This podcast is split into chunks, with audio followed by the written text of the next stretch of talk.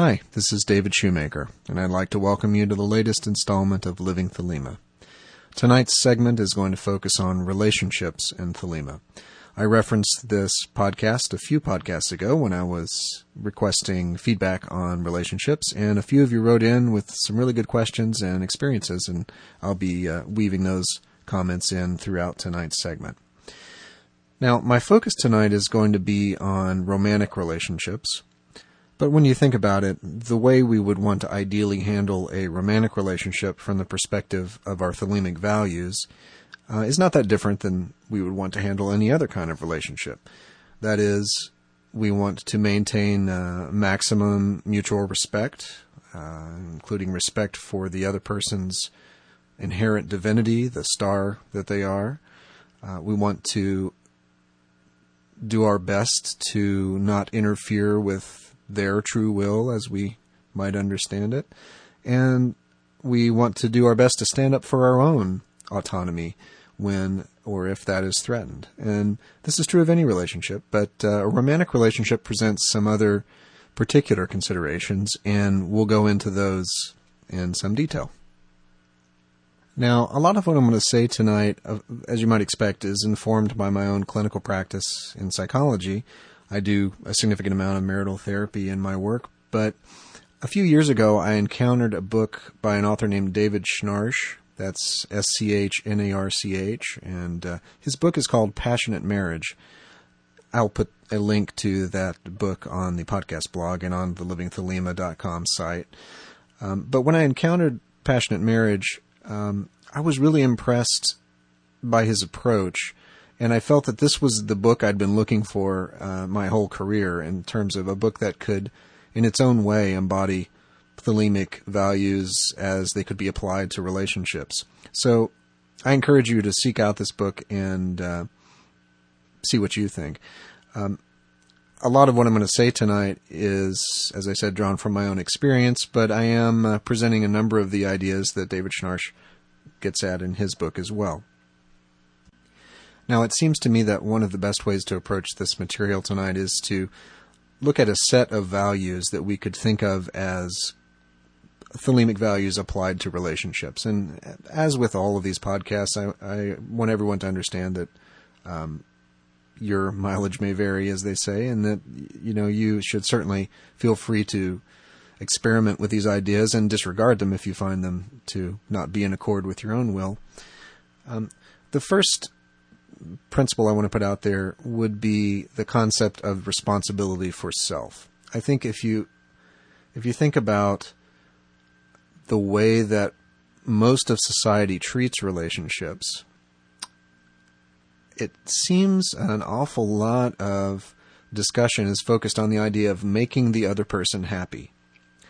And I think this is where we really get off track. We get focused either on an obsession with making the other person happy, or we get obsessed with how the other person is doing at making us happy, as if the core of the relationship was what you're doing for each other, as opposed to the other ways we're going to talk about it here tonight. So the first thing I want to put out there and perhaps challenge you with is to examine any assumptions you may have in a relationship that your job is to make the other person happy and vice versa. I am always telling patients, and this is really core in my opinion, that when problems arise, the first question we ask, that is problems, conflicts, obstacles, so on. When these arise in a relationship, the very first question we should ask is not, why is the other person not doing the thing I want them to do? Why am I unhappy in this relationship, and what can the other person do to make me happier? The first question we should ask is, what am I doing to make myself happy? If we are feeling lonely or unnurtured in a relationship, the first question should be, have I nurtured myself today? Have I taken responsibility for my own happiness today? If we're feeling like our own needs are not prioritized in the relationship, well, before we go hunting down the other person and insisting they do a better job of prioritizing what we need, we should ask ourselves about our own priorities. This, as you can probably see from the way I'm talking about this, this is an area that is really ripe for shadow projections. Those times when the unacknowledged parts of ourselves are projected out onto our partners, and we kind of scapegoat them as the reason for whatever problem it is, rather than recognizing that it's an unacknowledged part of us that's creeping up and biting us at that moment.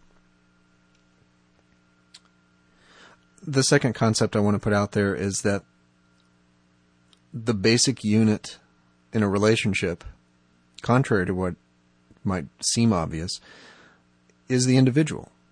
That relationships ideally exist for the growth and development of the individuals in them, and that it is through the growth and development of the individuals that the health of the relationship is maintained. This again kind of flies in the face of the way culture, mainstream culture, seems to think about relationships, and frankly, a way it flies in the face of the way that a lot of contemporary marital therapy thinks of relationships. That the relationship is the primary entity being worked on. I'm arguing that the individuals in the relationship are the primary entities being worked on. Now, it should be clear from the way I'm talking about this that the will, the autonomy, the inherent responsibility of each individual in the relationship is of paramount importance. This doesn't mean that compromise doesn't occur. This doesn't mean that shared goals don't occur. And this certainly doesn't mean that the individuals in the relationship do not foster the furtherance of their partner's true will and all the harmony and happiness that can go with that. That would be awfully drab if relationships had none of that. What I'm getting at is that that's the natural result when two healthy individuals come into a relationship for the purpose of working on themselves, and with the aim that their duty is to respect the other's work in the same regard. In this sense, a romantic relationship is simply one of many opportunities we have in society to unite with others in some configuration to further the good of ourselves, the good of each other, the good of the society, the community, the family, whatever unit of society you want to focus on. Now, the next concept I want to put out there is that problems should happen. And the way I suggest you think about this is that if you have a wound, it really draws your attention to the place that needs healing. Similarly, in a relationship, when people bump up against each other, against each other's comfort zones, most specifically, a problem is created. There is a tension, a discomfort that is created by the very fact of being forced to stretch in some way, or challenged to stretch at least. The appropriate response is to allow ourselves to stretch, to recognize that because we have united our paths with someone, we are inevitably going to come up against places where we have an undeveloped part that needs to be explored, or we have a rigidity in some aspect of self that we're not wanting to unclench off of. Something is being challenged by the presence of the other, and the appropriate response is to say, oh, this problem is showing me some way I need to grow in myself. And again, importantly, rather than saying this problem is due to something wrong with my partner that they need to change. If your primary focus is your own growth and your own learning, you are also supporting the growth and self-knowledge of your partner. Now, those are some global concepts that I wanted to get across today, but I want to turn my attention now to some specific situations, specific sorts of challenges that may occur in relationships. One of the emails I received over the past few weeks related to this topic was from a correspondent who says, "A friend and I have agreed to synchronize evening resh. It seems much more energetic and efficacious, though I also feel distracted by thoughts of my remote partner. I'll probably get used to it. I'm just wondering if you think synchronization with others at an early stage can be beneficial." Now, of course, in this specific instance, the writer was not talking about a romantic relationship, but because in Thelema so many people are working with a romantic partner in their magical practice at one level or another, I thought this question certainly could be applied to that situation. So basically my response to this individual and what I would say in general is, as with many things, balance is the most important factor. If you only did ritual, let's take Libra Resh for an example. If you only did Libra Resh with a partner, either present in the room with you or theoretically someone far away, you would lose some of the experience of doing that ritual solo. Likewise, if you never experimented with doing it with another individual, you might lose something of that experience. Any of you, there was a discussion online recently about this, any of you who have been in a room full of a whole bunch of Thelemites doing Libra Resh together can attest that while you lose some of the specific intensity of your own solo practice, there's something else entirely that is gained by experimenting with that as a group ritual, and the fraternity, the amplification of intensity due to all those wills being pointed at the singular goal. So as with any group ritual, you have the opportunity to amplify more than the sum of its parts, the wills of those present. So keep a balance between doing these rituals individually and doing them with partners, near or far. Now, another category of problem that can arise in a Thelemic romantic relationship is when each partner is at a different place in their magical work. For example, if they're both working in a particular order, but one is of a more advanced degree than the other, then they're very likely to have different practices, different reference materials, perhaps different magical implements, certain rituals or meditations that can't be done openly in front of the partner. And this is an opportunity for issues of secrecy and trust and that sort of thing to emerge.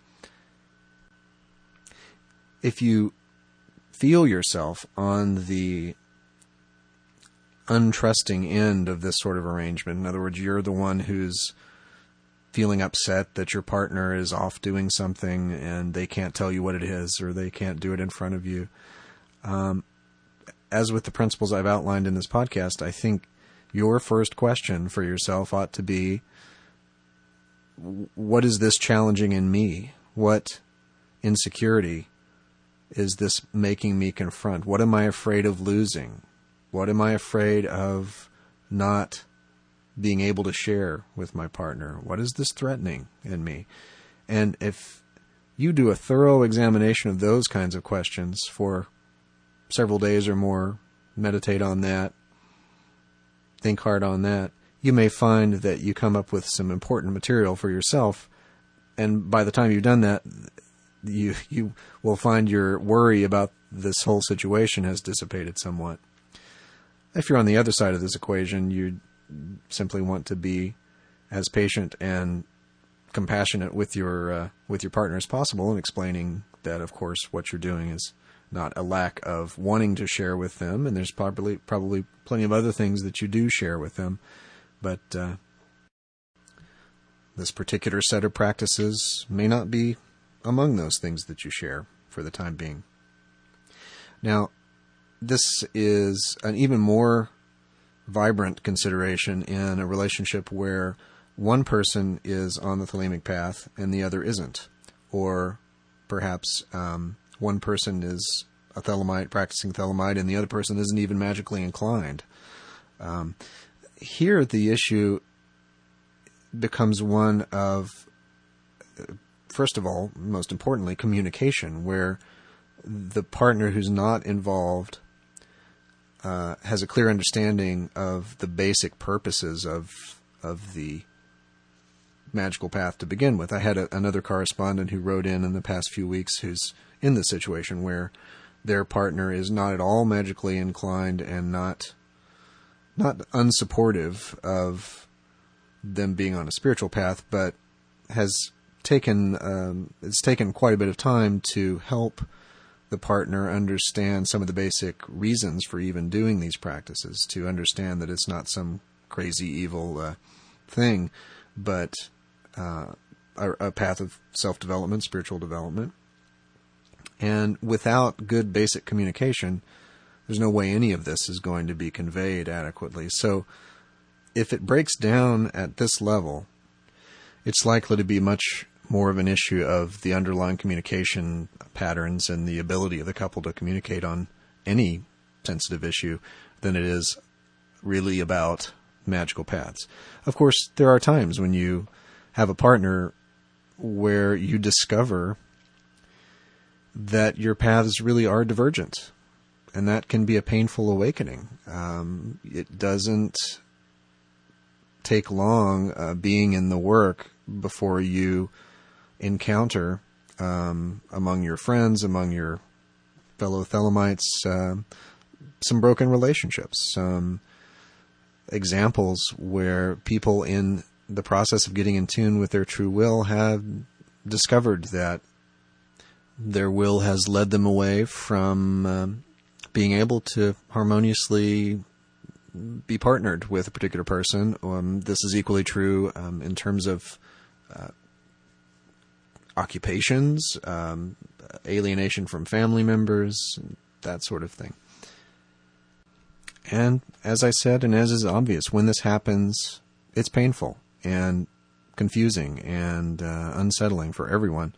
But you have to hold on a second. And when you think that this is what is happening, when you think you have come up against a realization that, my will is just carrying me away from my wife, and, I can't continue my magical path and still be with her. She's hindering it. And, if you get in that sort of mindset, you need to rewind to some of the principles that I was talking about earlier in this podcast. And before you conclude that you simply must leave this relationship, I hope that you will stop and ask yourself how you are hindering your own progress, how you might be hindering your own progress, how you might be projecting your own obstacles, your own procrastination, or your own self-negativity, or your own your own lack of belief in what you're doing, whatever it is. Whatever you think the other person is doing to block you or to hinder your progress, first stop and ask how you are doing that to yourself. And that's the essence of looking for projections in this sort of instance, which is extremely important. And taking responsibility for your own growth, your own self-knowledge as it can be applied to your path. Because believe me, if you don't do this and you preemptively end a relationship on these grounds without that self-examination, there's a fair chance that you will end up regretting that. I don't have x-ray vision into your own inner souls, but I can tell you from watching lots of couples split for all kinds of reasons in and out of the Thelemic community that this is probably one of the top 2 or 3 mistakes that people make, and that is projecting their own blockages onto their partner as the justifying reason for splitting. Now, to conclude today's segment, I'm going to read some selections from Aleister Crowley's essay called Duty, which, if any of you have seen this, is a wonderful examination of the different implications of the law of Thelema in various aspects of human life, including relationships, including our responsibility to the planet and to humanity as a whole. So here's some selections that I thought were especially pertinent to our topic today. Your duty to other individual men and women. To bring out saliently the differences between two points of view is useful to both in measuring the position of each in the whole. Combat stimulates the virile or creative energy, and, like love, of which it is one form, excites the mind to an orgasm which enables it to transcend its rational dullness. Abstain from all interferences with other wills. The love and war in the previous injunctions are of the nature of sport, where one respects and learns from the opponent, but never interferes with him outside the actual game. To seek to dominate or influence another is to seek to deform or destroy him, and he is a necessary part of one's own universe, that is, of oneself. Seek, if you so will, to enlighten another when the need arises. This may be done, always with a strict respect for the attitude of the good sportsman, when he is in distress through failure to understand himself clearly, especially when he specifically demands help, for his darkness may hinder one's perception of his perfection. Yet also his darkness may serve as a warning or excite one's interest. It is also lawful when his ignorance has led him to interfere with one's will. All interference is in any case dangerous and demands the exercise of extreme skill and good judgment, fortified by experience. To influence another is to leave one's citadel unguarded, and the attempt commonly ends in losing one's own self-supremacy. Use men and women, therefore, with the absolute respect due to inviolable standards of measurement. Verify your own observations by comparison with similar judgments made by them, and, studying the methods which determine their failure or success, acquire for yourself the wit and skill required to cope with your own problems. So on that note, I'll bring this segment to a close. I would really like to continue to get your feedback on the issue of relationships, and it's my hope that some of the concepts we were discussing in this segment will prompt you to think of perhaps challenges you've encountered in relationships, and let me know what those are. Ask your questions. I would love to do a part two of this segment when the time is right, once I've accumulated some responses. As always, please visit livingthelema.com for resources, more information about me if you want to learn, and also the Living Thelema Facebook page is there. I encourage you to become a fan of that so we can communicate in that forum as well. So thanks again for listening. I look forward to talking to you next time.